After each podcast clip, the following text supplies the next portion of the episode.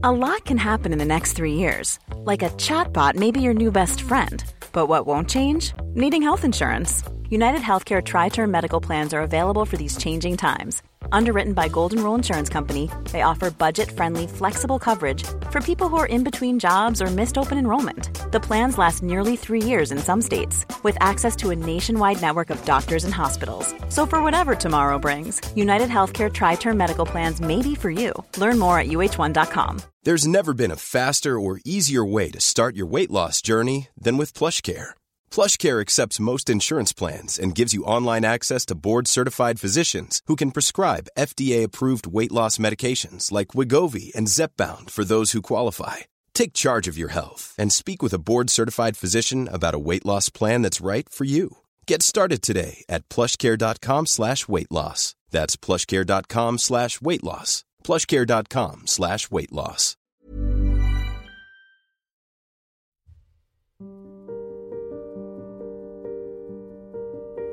تسعة وعشرين إبريل ألفين واحد وعشرين.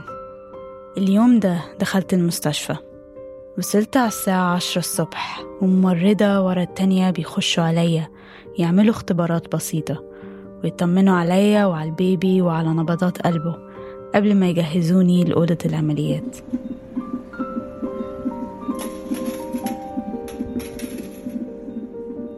وبعد ثلاث ساعات الساعة حوالي واحدة وربع الظهر اتولد ابني. دي نادين شاكر. نادين أسعدتنا كلنا لما عرفنا إنها هتجيب أول طفل لحد من أعضاء فريق Kerning Cultures أنا فاكرة مكالمة بالتحديد لأنها بتوضح شخصية نادين جدا بالنسبة لي. كان يوم تلات وهي قالت لنا بطريقة هادية جدا كأنه شيء روتيني إن الدكتور بلغها إنها هتولد الخميس فهي هتخلص باقي شغلها الأربع وتروح تولد. هي نادين كده. بتاخد الأمور ببساطة ودؤوبة جدا جدا في كل حاجة بتعملها. أتوقع إنها دايما بتكون مستعدة كويس لأي موقف هتقابله. بس واضح إن من أول لحظة الأمومة فاجأتها كانت لحظة ما بتتوصفش. يمكن في الأول ما كنتش مصدقة إنه طلع للحياة. ولكن مجرد ما عدى ساعات قليلة بعد ولادته جابتهولي الممرضة عشان أرضعه لأول مرة. يعني ما كنتش فاهمة المفروض أعمل إيه إزاي أضمه أو أمسكه أو أعرفه بجسمي. ولكن مع الوقت إحساسي باحتياجه ليا هيحولني لشخص حريص جدا على زيادة ارتباطي بيه من خلال الرضاعة. وفي نفس الوقت ده أول الهواجس جاتلي وكانت متعلقة بممكن يحصل إيه لو لبني ما كفهوش. قصتنا النهاردة بدأت من السيناريوهات والاحتمالات اللي بتبدأ تفكر فيها كل ست من لحظة ما بتشوف طفلها. نادين لقت نفسها مهتمة إنها تبدأ تدور في موضوع الرضاعة. وإيه اللي بيحصل لما السيناريو اللي هي خايفة منه بيتحقق؟ واللبن بيقف. وبحثها وصلها لقصص وأشخاص ما كانتش متخيلة إنها هتقابلهم. واحدة منهم كانت سارة. okay خلينا نبتدي ب لو ممكن تعرفي نفسك. okay أنا سارة سارة الحج حسين عمري 29 آه، معلمة مدرسة وعندي ولدين سارة زي حبة الرضاعة وكمان جالها هاجس منها. أحلى شي بفترة من الحمل للولادة للتربية كلها تاعت الولاد هو الرضاعة هي أحلى علاقة. بصير في هيدا التفاهم بينك وبينه إنه أنت فهمانة عليه شو بده هو فهمانة عليك شو شو عم تحسي نظرته نظرته هو عم يرضع بتكون عالم تاني. وبسبب إصرار سارة إن هي ترضع أحلى شيء حصل. اتعلقت جدا بابنها جاد وتعلقها بيه زاد مع كل مرة رضعته فيها. فبس لما صار هالعلاقة بيني وبينه علاقة رضاعة تعلقت فيه بطريقة مش طبيعية. تقريبا مريت بكل المشاعر بتفاصيلها اللي وصفتها سارة. ولكن مع ده كان بيكبر جوايا هاجس مع كل مرة رضعت فيها ابني. فكرت كتير ممكن أعمل إيه لو ابني كان رفض يرضع مني أو لو كان لبني مش كفاية وزي سارة ما كنتش عايزة أحرمه مش بس من فوائد الرضاعة بس من العلاقة الجميلة اللي كانت بتتبني ما بينا أكيد البدائل موجودة لكن فكرة نوع الارتباط اللي اتبنى ما بينا وتعلقي بيه اللي بيزيد مع كل رضعة هل هيختفي هو كمان؟ وإيه كان ممكن يحصل لو إن العلاقة دي كانت انقطعت غصب عني ومرة واحدة والاحتمالية الأليمة دي مع الأسف بقت موجودة في حالة سارة. لحد ما صار ابني عمره خمسة أشهر صرت لاحظ تغيرات معينة. أه وصار في عندي أوجاع كتير. بعد فحوصات ملهاش نهاية عرفت سارة إنها مصابة بسرطان الثدي. وكان منتشر لأجزاء كتيرة في جسمها منها الكبد والرئة والغدد الليمفاوية. إيه اللي دار جوه عقلك أول لما اكتشفتي؟ صرت صرخ بصوت كتير عالي قول ولادي ما كان همي شي تاني إلا إلا ولادي كان ابني عمره خمس شهور وابني التاني عمره سنتين. أنا ما ما عم ببكي كنت على الموضوع ولا مرة بس بس تذكرت هلا المشهد. بس لما عرفت إنه ما عادش حقدر ردع زعلت أكتر من لما عرفت إنه أنا عندي كانسر كتير زعلت. جربت كتير إنه نلاقي حلول إنه ضلني ردع بس ما ما كنت قادرة. قبل ما أروح على جلسة الكيموثيرابي رضعته آخر مرة. أكيد بكيت يعني أنا عم رضعه لأنه خلص. هيدا الشي ما عادش حينعاد. و هيدي هيك بلشت قصتنا. في حزن دايما متعلق بآخر مرة بنعمل فيها أي حاجة في حياتنا. في حالة سارة كانت آخر مرة ترضع ابنها قبل ما يحصل انقطاع مفاجئ وإجباري لجزء من العلاقة اللي اتبنت بينهم من خلال الرضاعة. لكن في الغالب النهايات بتكون مربوطة ببدايات جديدة. ممكن ما تكونش واضحة لينا في ساعتها بس بتظهر في الوقت المناسب. سارة لقت البداية الجديدة من خلال بحثها عن حل بديل. بعد لما قدرتها على الرضاعة وقفت. البحث ده وصلها لمجتمع كامل. اتبنى على احتياج الناس لبعض وحل غير تقليدي لفقدها شيء عزيز جدا عليها. وستات أصبحوا شركاتها في طقس حميمي بينها وبين ابنها. معاكم هبة عفيفي وده برنامج مسافات.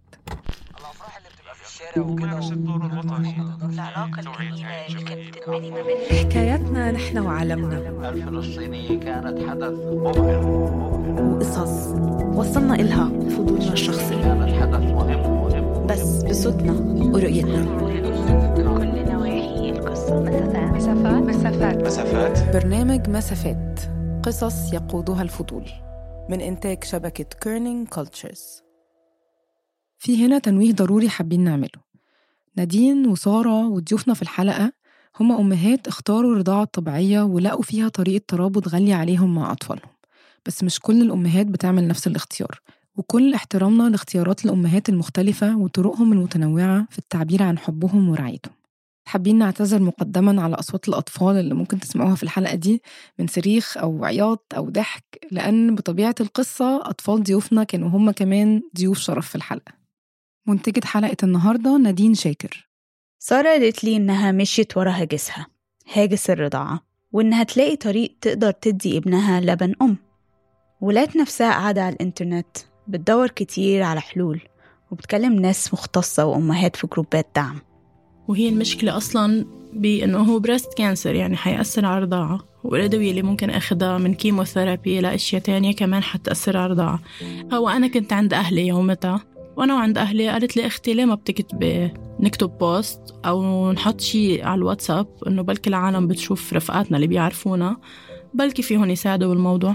ونزلت و... وصارت الضجة المش طبيعية حوالين الموضوع. سارة كتبت post بتشرح فيها وضعها وطالبة المساعدة واختها نشرت حاجة فيها معلومات مقتضبة على نفس الموضوع على الواتساب. بس لما كتبت ال post وأختي حطت عندها على الواتساب آه، تلفوني ما قدرت أفتحه لتاني يوم لأنه كان في عليه مسجات واتصالات بالهبل. بطريقة مش طبيعية. أنا ما كنت عارفة إنه شو عم بيصير. من ناس ما تعرفيهاش أصلا. ما بعرفهم إيه. بس لأنه أنا نشرت رقمي كرمال إنه العالم تتواصل معي. هلأ في عالم فهمت ال post الحالة اللي حطيتها أختي غلط. فكروا إنه قلت لك بدي يتبرعوا لي بحليب فورميلا لأنه مش قادرة أدفع حقه. لكن سارة ما كانتش عايزة لبن صناعي. كانت عايزة لبن من أم تانية. في ال post بتاع سارة اللي لقيته وأنا كمان بجري ورا الهاجس بتاعي سارة كتبت إنها اكتشفت إن عندها سرطان وبتدعو أي أم ممكن تساعد إنها تدي ابنها من لبنها أو بالأخص من لبن صدرها. ويمكن ده أكتر شيء لمسني بالرغم من غرابة الطلب إن التجاوب كان إيجابي وإنساني فوق الوصف. توقعت إني ألاقي نقد أو تعليق مستفز هنا أو هناك أو حتى استغراب لكن بالعكس أمهات كتير بعتوا رسائل مساندة لسارة. ما بعرف كيف بدي أوصف لك إياه. فأول شيء آه، هيك للوهله الأولى مثل كأني أكلت كف. ده صوت ميريلا أشرفية واحدة من عشرات الأمهات اللي شافت البوست بتاع سارة وتجاوبت معاه فكرت فيها فكرت آه، آه، بابنها فكرت بابنها الكبير بجوزها. صارت مئة فكرة وفكرة تخطر على بالي وما عدت يعني ما عدت قادرة أكتب ال comment مشان تقلق إنه أنا بعطيكي ما عدت أعرف شو بدي أكتب بال comment فاكتبوا معي اكتبوا معي كان عندي stock بعتقد بعثت لها 40 أو 50 كيس حليب لجاد. ومن هون بلشت صداقتنا أنا وسارة وضلينا كل الوقت يعني كل يوم كل يومين وخصوصا بس يكون عندها علاج اطمن عنها واسألها. ومش بس كده سارة قدرت تجمع لبن من أمهات من كل مناطق لبنان.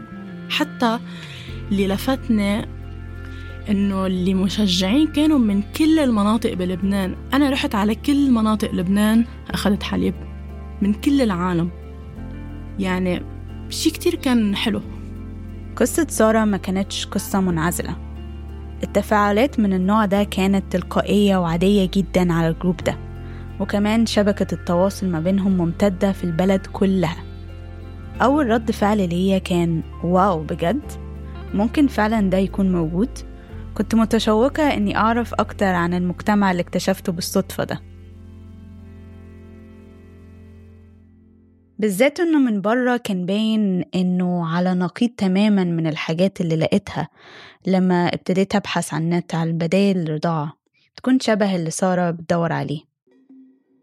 فلقيت مثلا أمهات مرضعات بيبيعوا لبنهم على مواقع الإنترنت على أساس إنه محمل بأجسام ضد الكورونا. استغربت فكرة التجارة في شيء في عناية يعتبر من الحاجات اللي مش ممكن تعامل كسلعة ممكن تباع وتشترى. ماشي أوكي. بس برضو فكرت في مدى سلامة اللبن ده. القلق ده كان في محله. في سنة 2013 مثلا مستشفى Nationwide Children's في ولاية أوهايو حللت أكتر من 100 عينة من حليب الأم اللي بيتباع على الإنترنت ولقوا إن 10% من العينات دي كانت ملوثة بحليب البقر وإن ما يقرب من 75% احتوى على بكتيريا مسببة للأمراض. فطبعا السؤال هو ليه حد هيرضع ابنه من لبن ممكن يعييه؟ ده غير إن أكيد في تعقيدات اجتماعية ممكن تخلي فكرة رضاعة أولادك من أم تانية خالص بالشكل ده غير مقبولة تماما.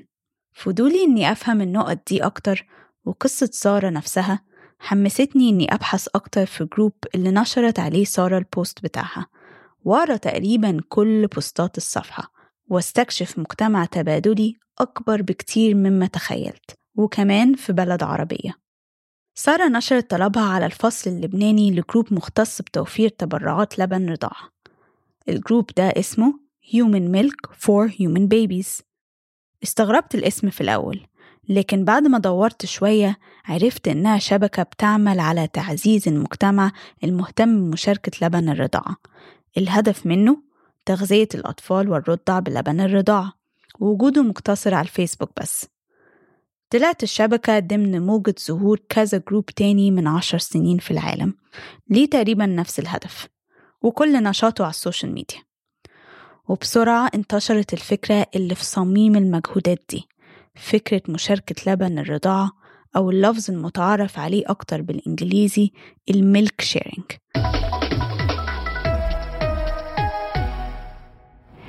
It's called informal milk sharing. You might have heard about the dangers of purchasing breast milk on the internet, but the women I met at Peaceful Beginnings in Greensboro say they never buy or sell the milk. Hi, my name's Joy. I'm a milk sharing mama. So, how does it work and what are the risks? Our Deanna Corinthios digs deeper into milk sharing only on NBC 26. فكرة الميلك شيرينج قايمة على مبدأ المشاركة أو التبرع بلبن الرضاعة لأي حد محتاجه لأي سبب Du lait pour les enfants des autres. Chaque jour, Michel tire son propre lait pour le proposer aux jeunes mères qui en manquent ou qui ne peuvent pas allaiter. كنت لازم أعرف أكتر عن الفصل اللبناني للشبكة دي فتواصلت مع أحد مؤسسي الجروب نيكولات هاتشرسون اللي مدتني معلومات كتيرة على الواتساب بسبب انقطاع الكهرباء المستمر اللي خلانا ما نعرفش نسجل محادثة كاملة هي نيكولات عاملة إيه؟ كنت عايزة أعرف أكتر عن الأوضاع أو السياق اللي من ورا تأسيس الجروب. يعني إيه الدوافع اللي خلتكم تبتدوا الشابتر ده في لبنان؟ مساء الخير نادين. لما ولدت بنتي الكبيرة بال 2009 ما كان في دعم بلبنان بالنسبة للرضاعة البريست فيدينج أبدا. فأنا حسيت حالي لوحدها نيكولات قالت لي إنها ابتدت الفصل هي وزمايلها كحل ونوع من تقصير المسافات بين أمهات عندهم لبن فايض وأمهات عندهم مشكلة في توفير اللبن لأولادهم. كانوا مهتمين إن البديل ده يبقى موجود ومتوفر في لبنان. مثلا فهذه الصفحة بتخلي الأم يلي عندها حليب زيادة بتلاقي الأم أو البيبي يلي بدها حليب للبيبي تبعه على الجروب بيكون في ستات كتير بتعرض لبنها الفايض فبيكتبوا مثلا عندي كذا عدد كيس مخزن من فترة معينة أو ناس بتطلب اللبن من باب الاحتياج. بيكون مشاركة وتبادل لبن الرضاعة من خلال التبرع. يعني بتكون التعاملات دي غير رسمية. ومفيش أي شروط بتحكمها غير إنه يخزن اللبن بشكل آمن وإنه يبقى فيه طرفين. طرف محتاج اللبن والطرف التاني قادر يوفره أو يتبرع بيه. موضوع التبرع مثلا بيشيل مشكلة إن حد يخلط اللبن بلبن بقري عشان المقابل المادي. عنا بالجروب آه تقريبا 1400 شخص. أنا بدي أقول ممكن كل يوم منزيد ثلاثة أربعة. في منهم عندهم حليب زيادة مثل ما قلت في منهم بدهم حليب آه وكمان في منهم ما بيعرفوا إذا بدهم أو رح عندهم زيادة بس هن بدهم يشوفوا الوضع وبدهم يكونوا part of the community ويساعدوا إذا بيقدروا. بتمتد شبكة Human Milk for Human Babies لمناطق كتيرة في العالم. ولكن تواجدها في منطقتنا قليل نسبيا مقارنة بالعالم الغربي. فمن كل الدول المفتوح فيها فصول في الشرق الأوسط منها عمان والإمارات يعتبر مفيش نشاط معتبر غير على صفحة لبنان. المهم نرجع لقصة سارة وميريلا اللي لقوا بعض على الجروب ده.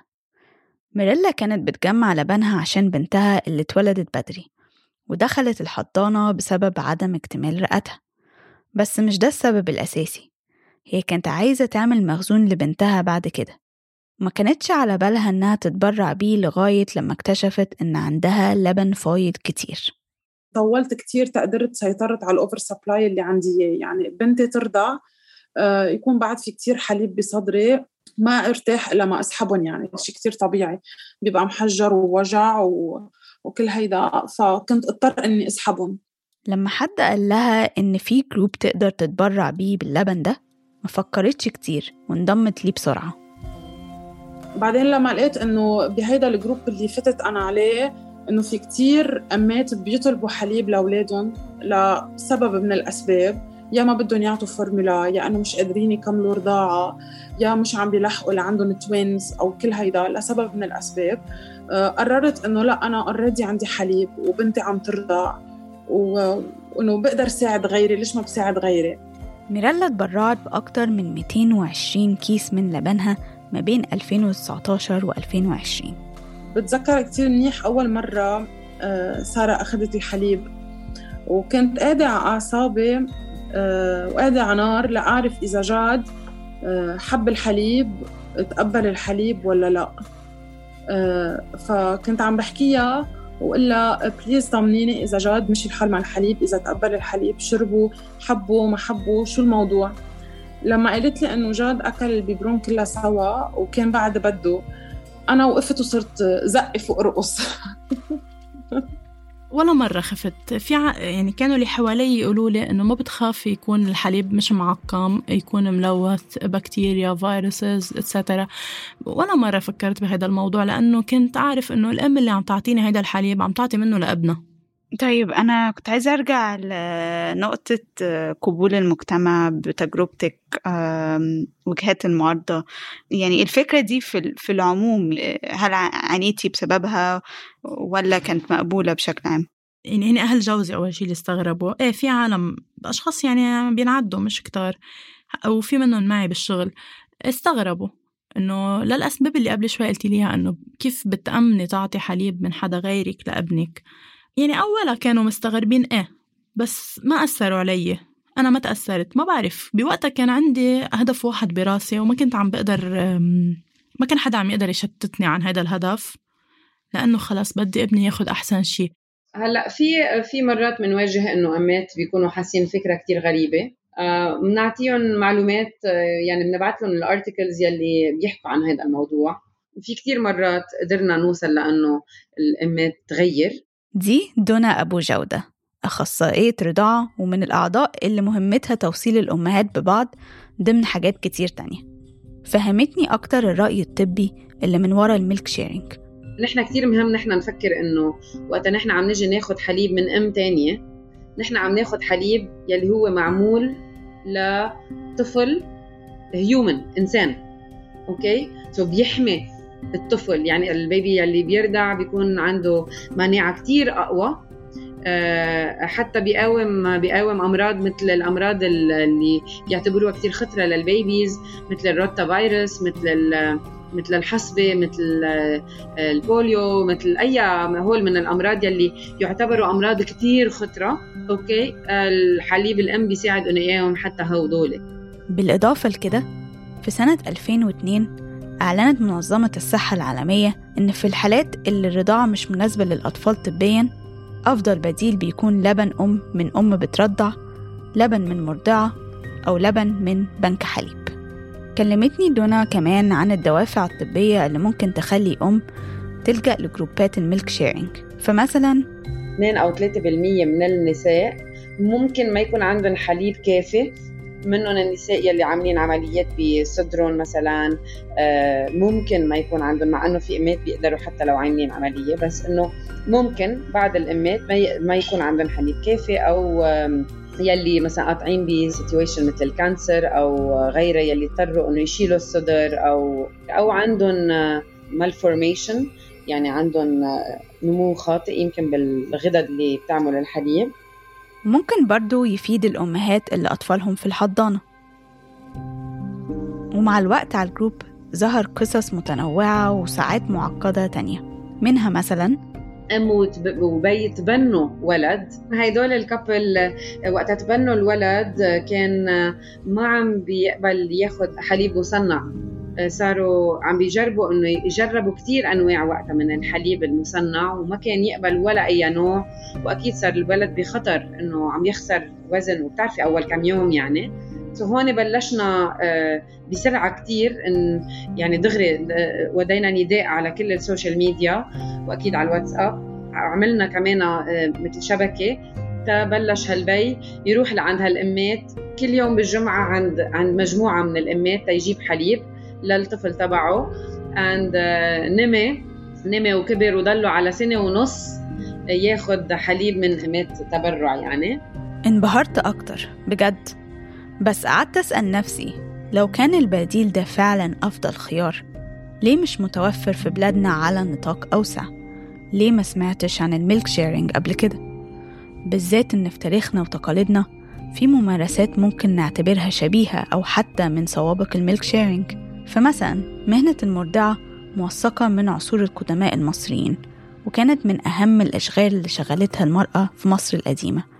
وفي نقوش على الحوائط للإلهة إزيس وهي بترضع حورس غير الأصول التاريخية بالنسبة للعرب والمسلمين. فمثلا القبائل العربية كانوا بيرسلوا أولادهم للبادية عشان يرضعوا زي الرسول محمد عليه الصلاة والسلام اللي أرضعته حليمة السعدية في البدو. وكملت الممارسات دي بشكل أو آخر حتى إن دلوقتي مثلا في مجتمعات ريفية بيشاركوا في رضاعة أولادهم جماعيا. بعد الفاصل هنبدأ نفهم أسباب تراجع الرضاعة وبالذات ممارسات مشاركة لبن الرضاعة.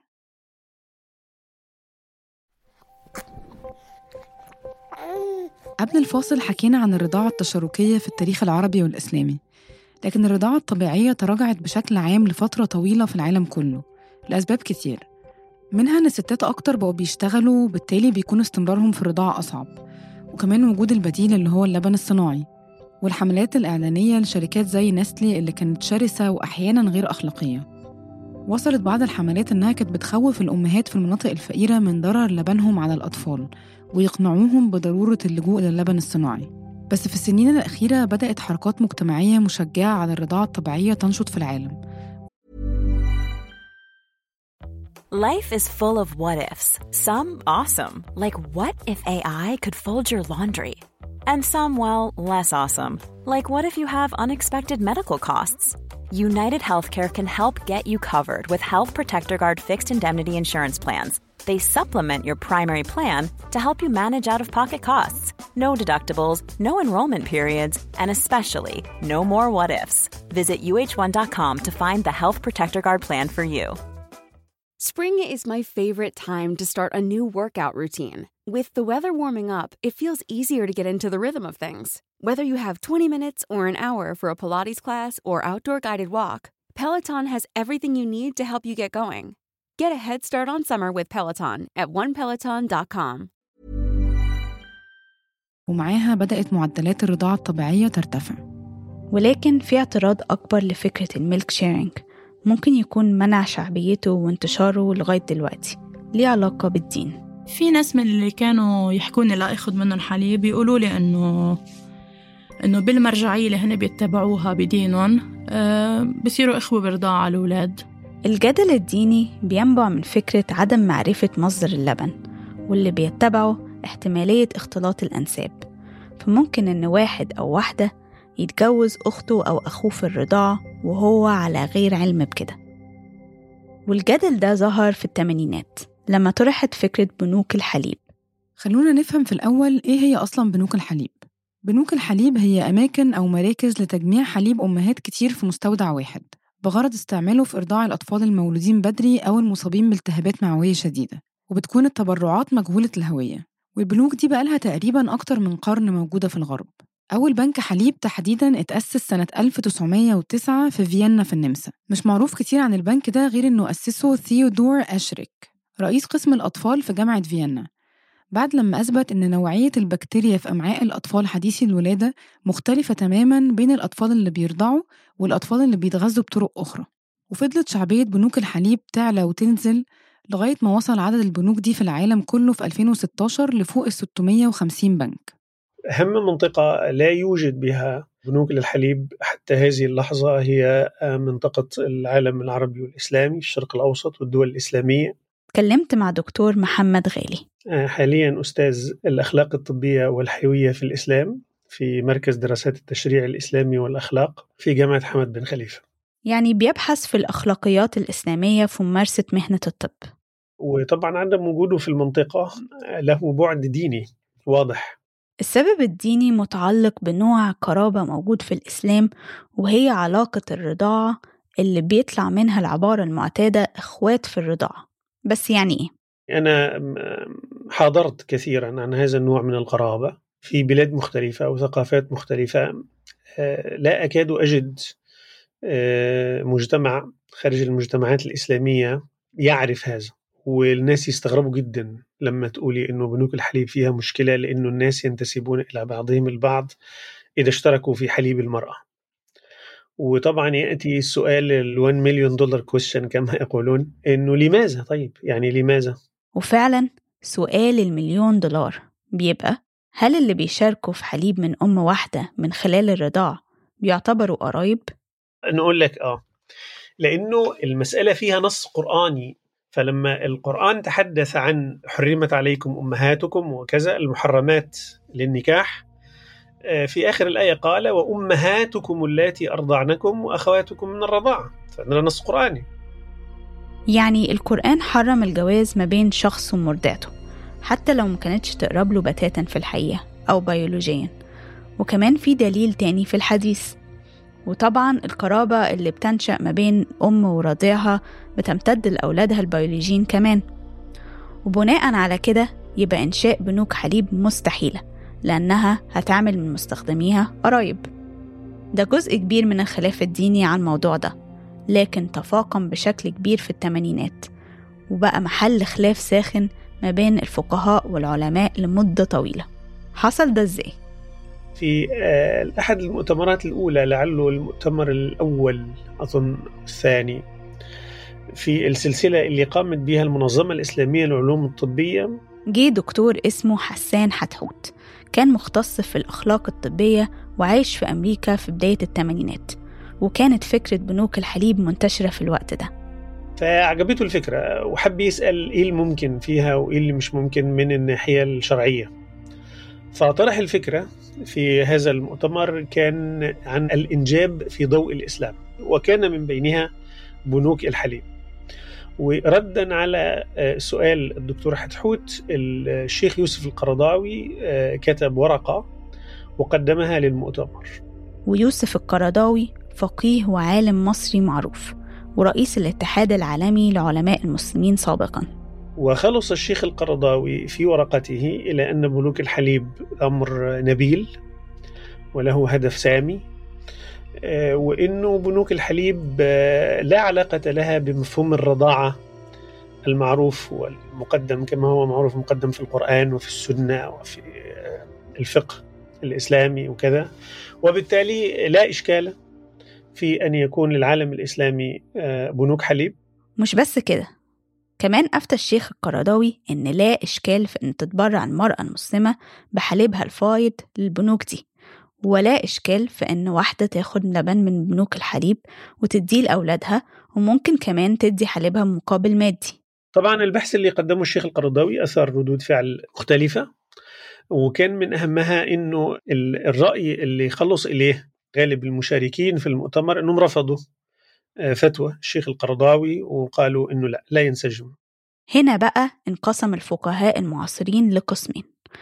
القسم اللي بيمثله الشيخ القرضاوي ومن وافقه اللي شايفين إن بنوك الحليب شيء والرضاعة شيء آخر ما يتسوش وبالتالي بنوك الحليب لا تنشئ قرابة من الرضاعة ومفيش أي إشكالية فيها.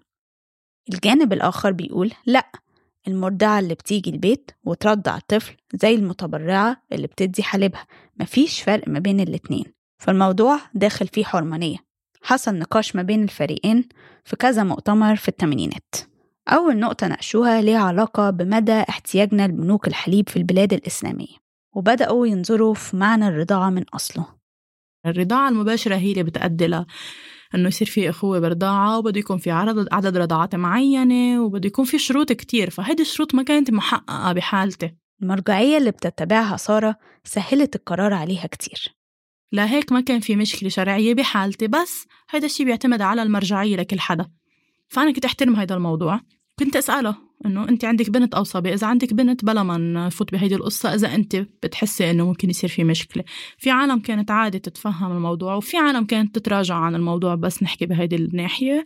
في عالم إنه برجع بعيد مرجعيتها كانت بتوافق على هيدا الشيء فكان يمشي الحال. وأغلب اللي أخذت منهم كانوا صبيان فما كان في هيدي المشكلة. عدد كتير قليل اللي كانوا بنات وما كان عندهم هاي المشكلة كمان. فهي بترجع ل في يعني القصص الدينية بده يكون فيها شروط كتير وفيها تشعبات يعني ما في ما بتنطبق على كل العالم لكن في الثمانينات فضل الجدال يدور لسنين ومن نقاط الجدل التانية كان ليها علاقة بهوية الأم فهل لو ما اكتشفناش هوية المتبرعة بيشيل مشكلة تحديد وإثبات مين مرضعته أو أمه بالتحديد؟ المهم القرار اللي صدر في النهاية عن مجمع الفقه الإسلامي الدولي في ديسمبر 1985 قام بمنع إنشاء بنوك حليب للأمهات في العالم الإسلامي وحرمته على أساس إن الرضاعة لحمة كلحمة النسب. وعشان ده فبنوك الحليب مؤدية للاختلاط والريبة وإن البديل هو إيجاد مرضعة معروفة الهوية. مع اختلاف المسميات لو فكرنا إن بنوك الحليب والميلك شيرينج في الأساس هي هي وإن الأولى النسخة المقننة من التانية هنلاقي إن العامل الديني من الأسباب اللي مخلية الميلك شيرينج تفضل على الهامش. لكن في رأيي والله أعلم أنه السبب الأهم أنه بنوك الحليب إنشائها مسألة استثمارية. فعشان ننشئ بنوك على الطريقة الإسلامية من التوصيات اللي اقترحوها الأطباء والأكاديميين هي معرفة هوية الأم المتبرعة وجمع كل بياناتها.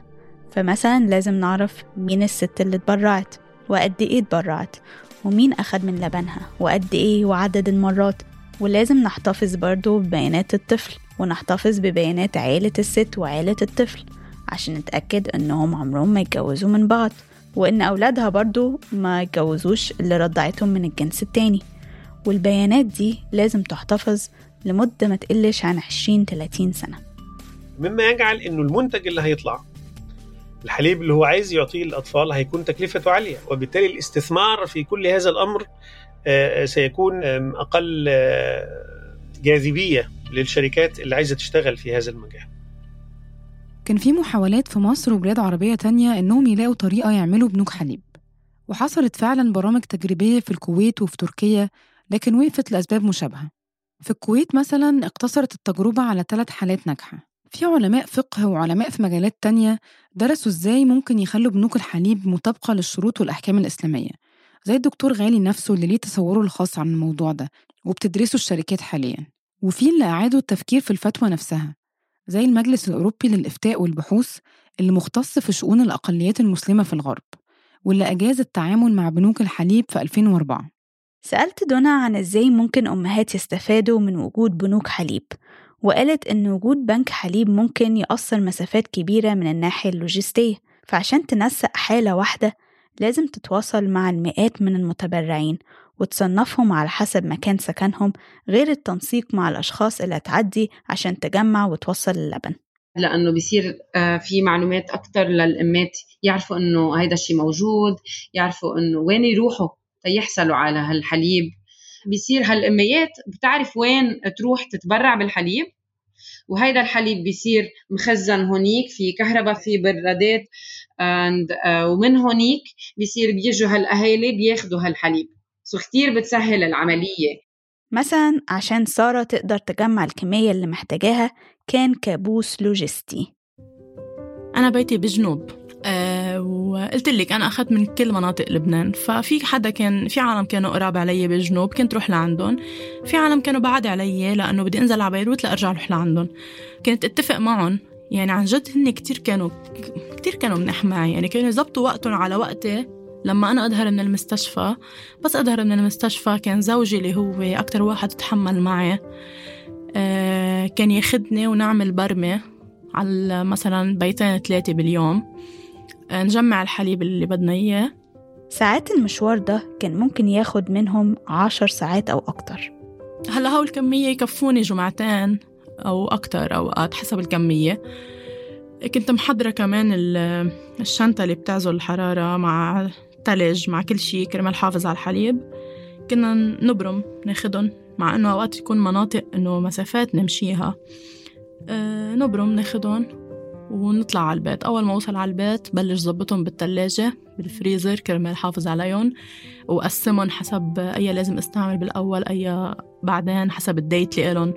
سارة وجوزها فضلوا يلفوا اللفة دي لمدة سبع شهور لغاية ما جات تم سنة.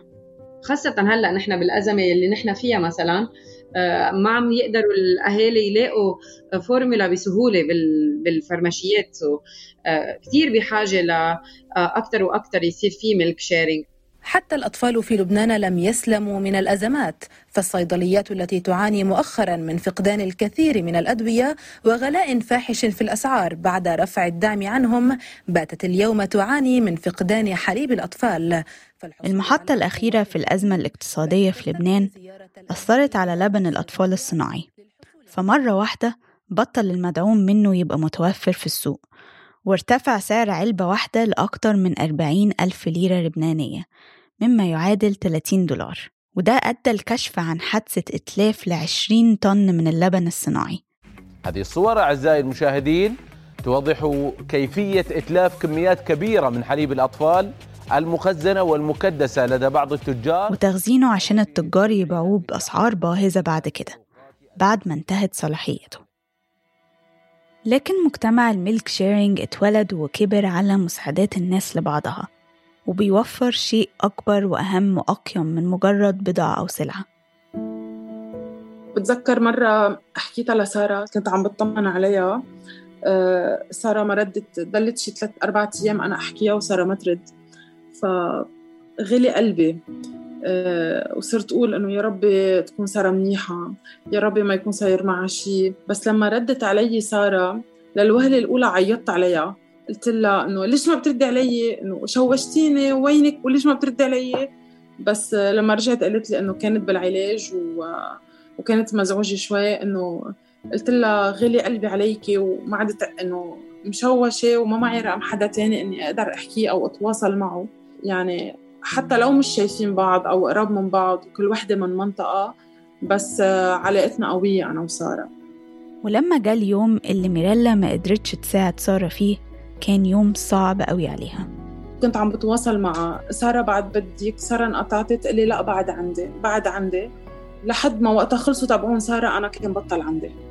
فهون مثل اللي كأنه حدا دلق علي مسخنة وطعني هيك بظهري. يعني صرت أطلع بحالي واطلع بصدري واقفة على المراية ولهلا لأنه بدي حليب أنا فطمت البنت وبطل عندي حليب.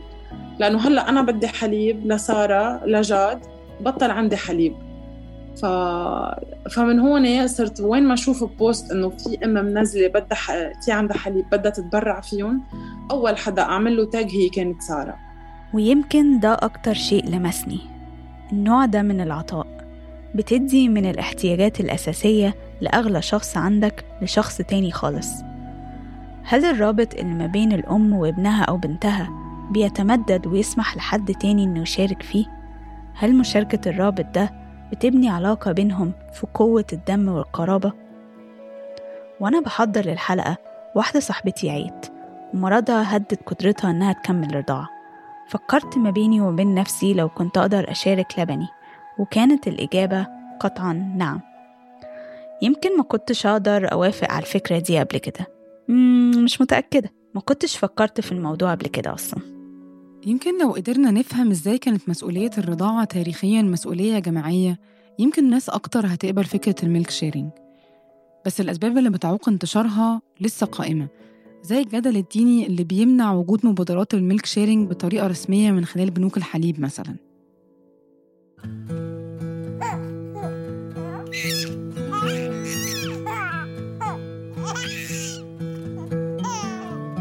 اليوم بيكون صار لي سنة ونص آه، من لما تشخصت بالسرطان.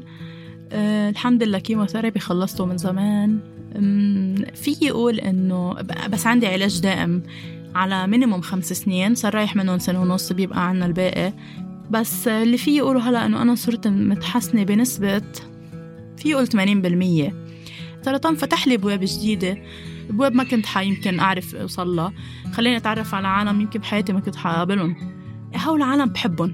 بحبهم بلا ما أعرف شي عنهم. بحبهم بلا ما أعرف هن شو بيعبدوا أو هن آه، شو دينهم أو هن شو تفكيرهم أو هن شو بيلبسوا أو شو بياكلوا أو شو بيحكوا. هو كلهم ما بعرفهم عنهم وما بدي أعرفهم. لأن اللي بدي أعرفه واللي بهمني إنه هودي العالم إنسان بكل معنى الكلمة. هن عن جد إنسان. اللي يعطوني شقفة منهم بدون ما يعرفوني.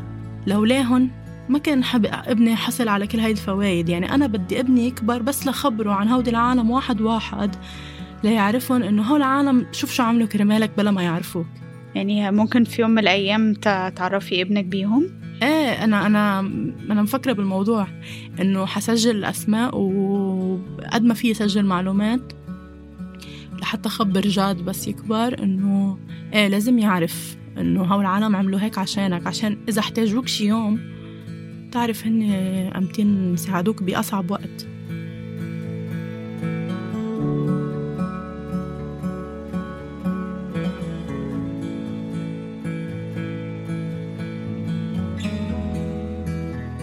حلقة النهاردة من إنتاج نادين شاكر تحرير شهد بني عودة. تصميم صوتي يوسف دوازو. فريق تسويق بيلا إبراهيم وسمية أبو عبد الله. تدقيق حقايق تمارا جبوري. أحب أشكر ضيوف الحلقة واللي شاركوني مشوارهم ومعلوماتهم سارة الحجي ميريلا أشرفية راؤول رافائيل سفير نيكولات هاتشرسون دنا أبو جودة ودكتور محمد غالي. إذا عجبتكم الحلقة يا ريت تشاركوها مع أصحابكم خاصة اللي لسه ما اكتشفوش عالم البودكاست. وتعملوا اشتراك في قناة البرنامج على أي منصة بودكاست بتستعملوها وتعملوا تقييم للحلقة. ده هيساعدنا كتير إن الناس أكتر تلاقينا. وإذا حابين تدعمونا عشان نقدر نستمر في إنتاج حلقات زي دي روحوا ل patreon.com slash cultures وإذا حابين تشوفوا تفاصيل أكتر وصور من كواليس الحلقة روحوا على حسابات Kerning Cultures على مواقع التواصل الاجتماعي. برنامج مسافات من إنتاج شبكة Kerning Cultures شكرا للاستماع وهنشوفكم في حلقة جديدة كل يوم جمعة.